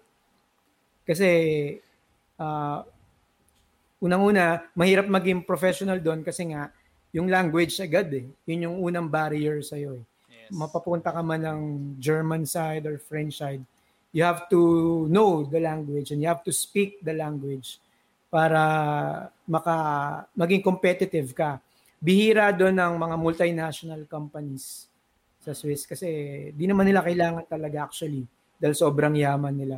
So, most of the Filipinos there na nami-meet namin, ah, talagang ano nila, talagang nasa ah, medyo service industry, no? Na ah, let's let's just say na medyo ah, nasa alanganing position yung mga undocumented parang ganon. Mm. And we were not I'm not ano I'm not saying di ko na binibilitel or anything yung mga ganun. In fact, hanga ako sa mga na-experience nila, hanga ako sa mga pinagdaanan nila. Nakakasama namin sila sa church and we're so happy na uh, naging friends namin sila. Biruin mo yung mga story, makakarinig ka ng mga stories na uh, umalis sila, baby pa yung anak nila, sa tagal nila sa Switzerland, pagbalik nila ng Philippines for good, eh, pharmacist na yung anak nila. No, parang mga ganun eh. So, ganun katagal yung mga inabot nila doon. And I'm sure maraming mga ganong stories all around the world. But, yun nga, yung Switzerland, what sets it apart no, sa mga ibang countries like Japan or Hong Kong or Singapore is that, yun nga, meron kaagad na uh, yung, yung barrier, like yung culture, like yung yung mas sabihin mo ring meron ding ano eh discrimination no Mhm. Eh, yung Oh. language no so lahat maraming factors to consider if you're really wanting to uh, work there professionally no Oo. may mga iba kasi talaga ang ginagawa since alam nilang malaki magbigay sa sa Swiss so ang ginagawa ng mga ibang I think narinig niyo na rin siguro to yung mga ibang DH, yung mga ibang helps na nagwo-work sa Middle East like Saudi, like yung mga ganyan, no? Ang gagawin pag nagbakasyon na limbawa yung mga amo nila sa Europe, of course kasama sila, biglang tatakas. Oh. So, mga ganun. doon na, doon na mag-work sa. Europe, doon na mag-ano. Kasi mas malaki yung Kikita. ano ron eh, yung na- nakikita nila ron, eh, yung bina yung nauuwi, yung napapadala nila kumbaga sa Philippines. I see, I see. Oo. Sir, merong, merong ano lang, no, kasi nabanggit niyo yung discrimination. From Mm. Israel, ano po ang pinakamatinding case ng discrimination na na-experience nyo dyan? Siguro mm, wala namang matindi na parang US levels na nag-aalak Karen, yung mga ganong Mm. ano, yung ganon, no? Wala namang ganon, pero siguro yung yung discrimination nila very subtle eh. Bawa nasa clinic ka, no? Tapos alam naman nating first come, first serve, pero mag, mag- magtataka ka, ikaw pa rin yung nahuling tinawag. Eh, ikaw yung unang Oh. dumating. Parang. Talaga? No, so may mga ganon. In fact, na-experience yun nung wife ko nung buntis siya dun sa pangalawang baby namin. Nung check-up, yung monthly check-up na parang tala, kinonfront na nung asawa ko. I, I was here. and I was the second in line. But what, inuna mo siya, parang ganon. Mm. So, yeah. Yun lang. Hindi mo rin may iwasan yan. Bilog nga ang Yeah. mundo, sabi nila eh. Baka minsan, ano, kailangan siyang magpa pa-schedule pala. So, No, baka hindi naman. Parang Ah. sinabi ko na nga lang sa wife ko, baka, baka kasi iniipon niya yung English niya para ikaw yung huli. Oo. Oo. para Baka mag-nosebleed. Tapusin- Baka tapusin, ah. Mapunta sa... Para tapusin, tapusin ko muna yung mga locals sa ako na pagbumahin yung ano. Oo. Yeah, you know, Ah, parang might, oh, lighter diba? side of it. Mm, No? ah. But still, wala namang point eh. But di mo pa unahin or, di ba? True, true. So, yung mga ganun. Yes. Yeah. Grabe, no? Yeah. One hour 27 minutes. Oo Ayan. nga eh. Maraming Bilis salamat ng oras, sa time, no? Oo. Oo. Medyo marami pa kaming question kasi ano namin tong First time sa Switzerland, no? Oo. Oo. Sige, go lang. Shoot. Shoot lang. Eh, as- bago yung mga ano na mga few questions na before the last Hmm. question siguro. Yung ano naman yung wag dapat gawin ng mga tourist na mga Pinoy dyan? yes. Yun. What do you mean wag dapat gawin? I mean, syempre pag tourist tayo, may mga certain tayo mga ugali na ginagawa na na sa Pilipinas Mm. tayo. Like simpleng tapon dyan or simpleng maingay tayo Ah. magsalita. So if you're a tourist dyan sa Switzerland, ano yung mga medyo iiwasan mong gawin or medyo off sa kanila? Do's and don'ts. Ah, Mm. parang ganun. Mm, ingay siguro. Yeah.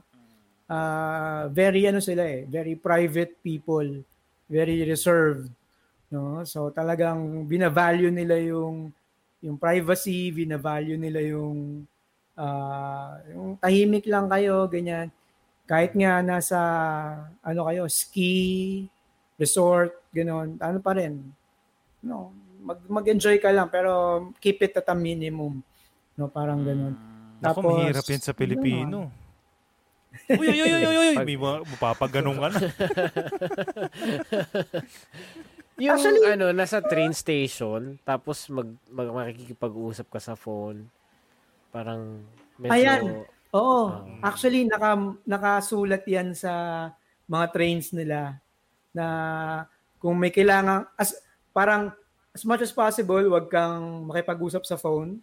Tapos kung talagang importante, keep it at a minimum na wag mong wag kang makaistorbo ng mga ano.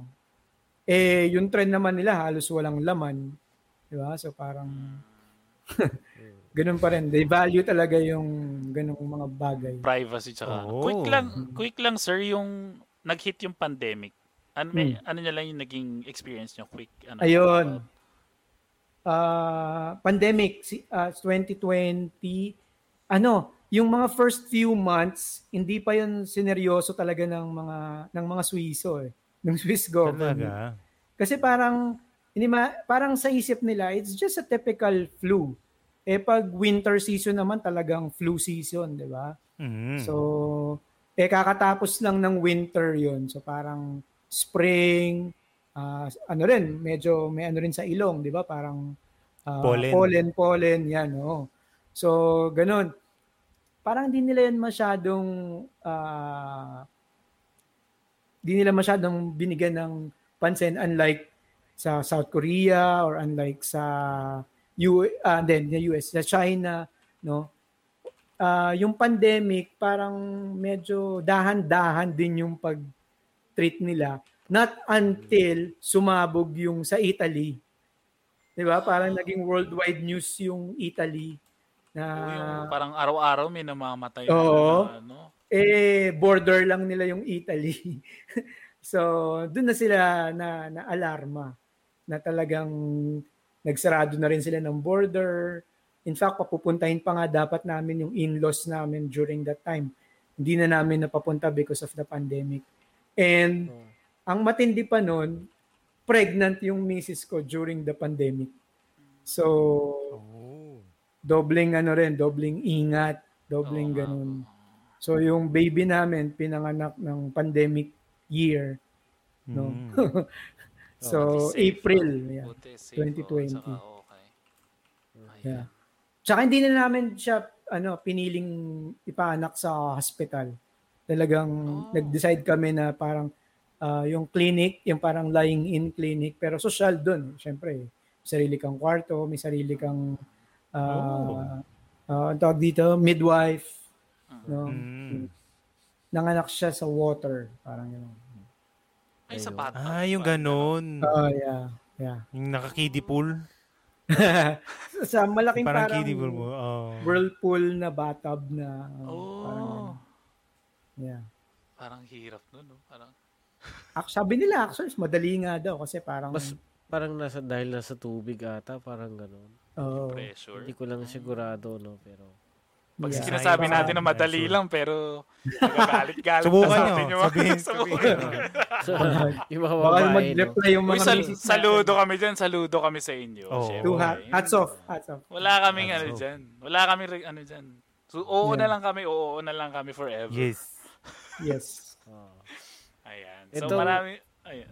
Sige, go. Sandali, itong si, sabi ni Israel, ano, parang, nasa na yun? Nawala. ah.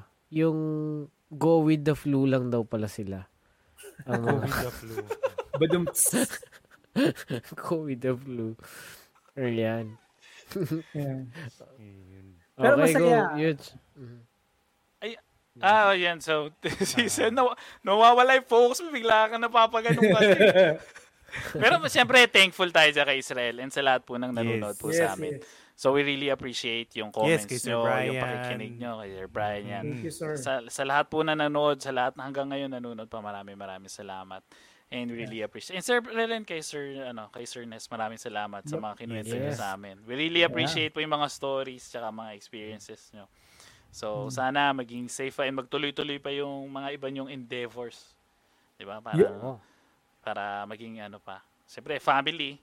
Sabi nyo nga, Mm. family first. Tapos, Yeah. lahat naman ng ginagawa natin is for our family and for kids and for their future, di ba? Yeah. So, True. bali, yung question namin, medyo, medyo related doon. So, sa tingin nyo ba, sir, in 10 years, Wow. parang saan nyo naman nakikita yung sarili nyo? Kasi parang before, nag, nag-ano kayo sa Singapore, architect, then tinawid nyo yung photography. Parang ano ba nakiki-envision nyo in 10 years naman? Wow.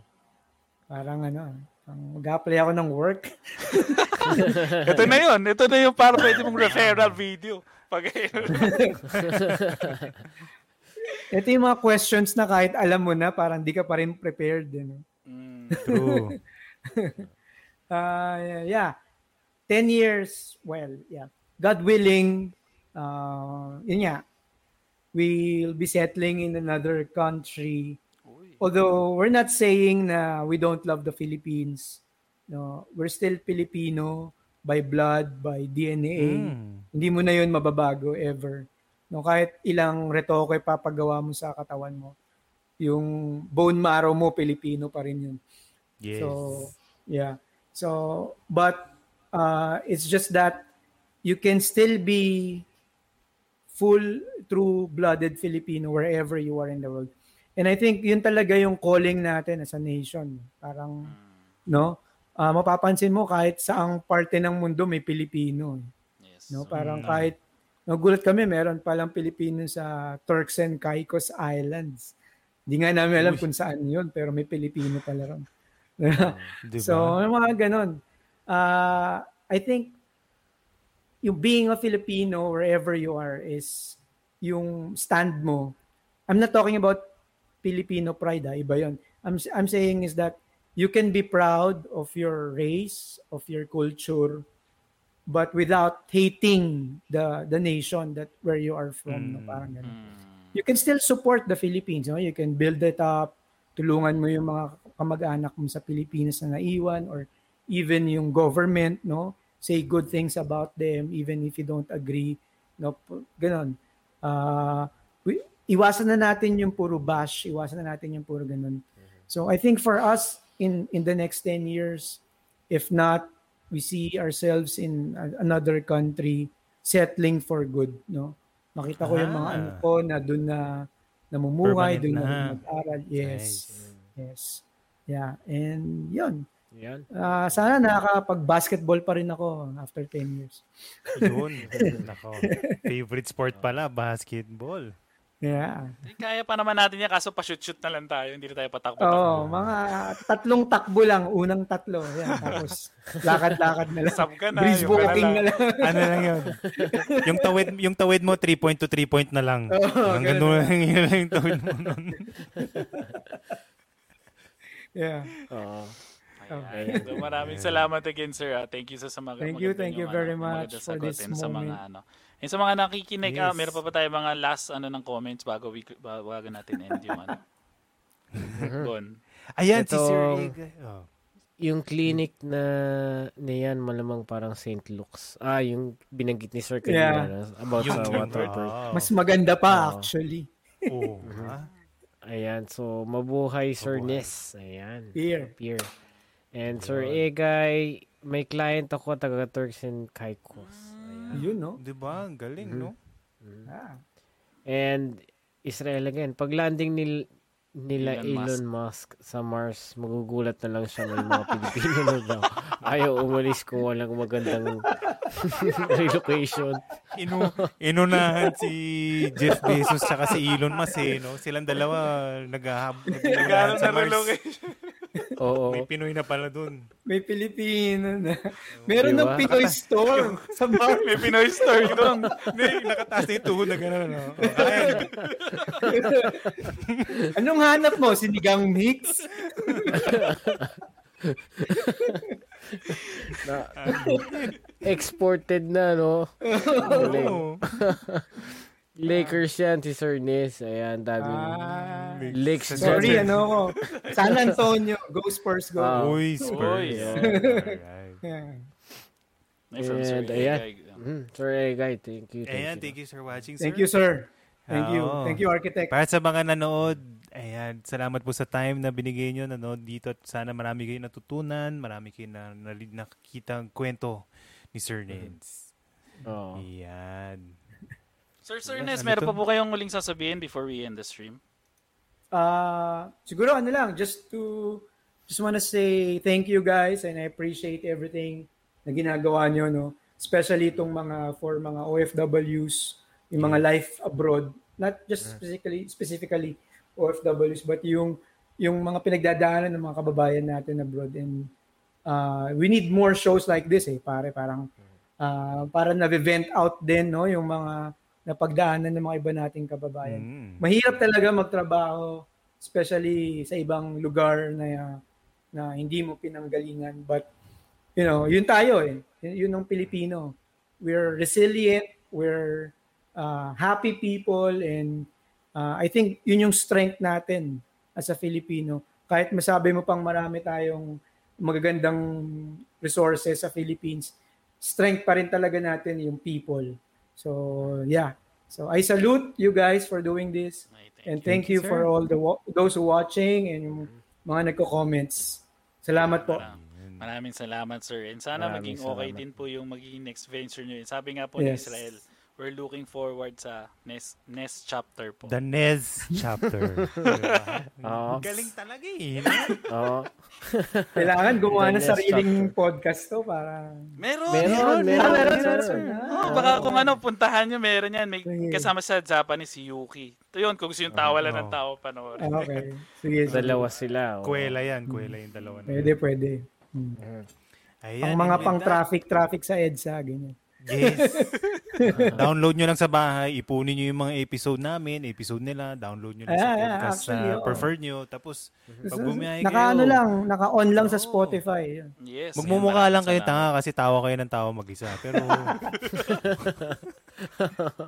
Oh, ito nagpo-promote na. oh, ayan o. Oh. Ayan. Yes. Thank you guys. Alright. Yan, Thank yan, you, yan. sir. Yeah. And with that, let's close this episode. Buhay Abroad 57. Thank you so much for your time, sir. I'm Carlo. I'm Revon. And I'm Eugene. Maraming maraming pong salamat everyone. So pag nag- kung nag-enjoy po kayo, puntahan nyo lang po yung previous episodes namin sa YouTube and sa Facebook po namin. And support lang po. Meron po tayong Buy Me a Coffee po para po sa sa ano natin dito sa stream and sa ano. So para po sa andiyan lang po yung link sa description and para sa Spotify na listeners so it's www ano slash buy me a coffee slash threesome Yes. podcast. Yan. So marami pong salamat. So mag-ingat po tayong lahat. Stay safe. Sana nag-enjoy po kayo. Pasukan na ulit bukas. So peace. Threesome podcast signing off. Alright.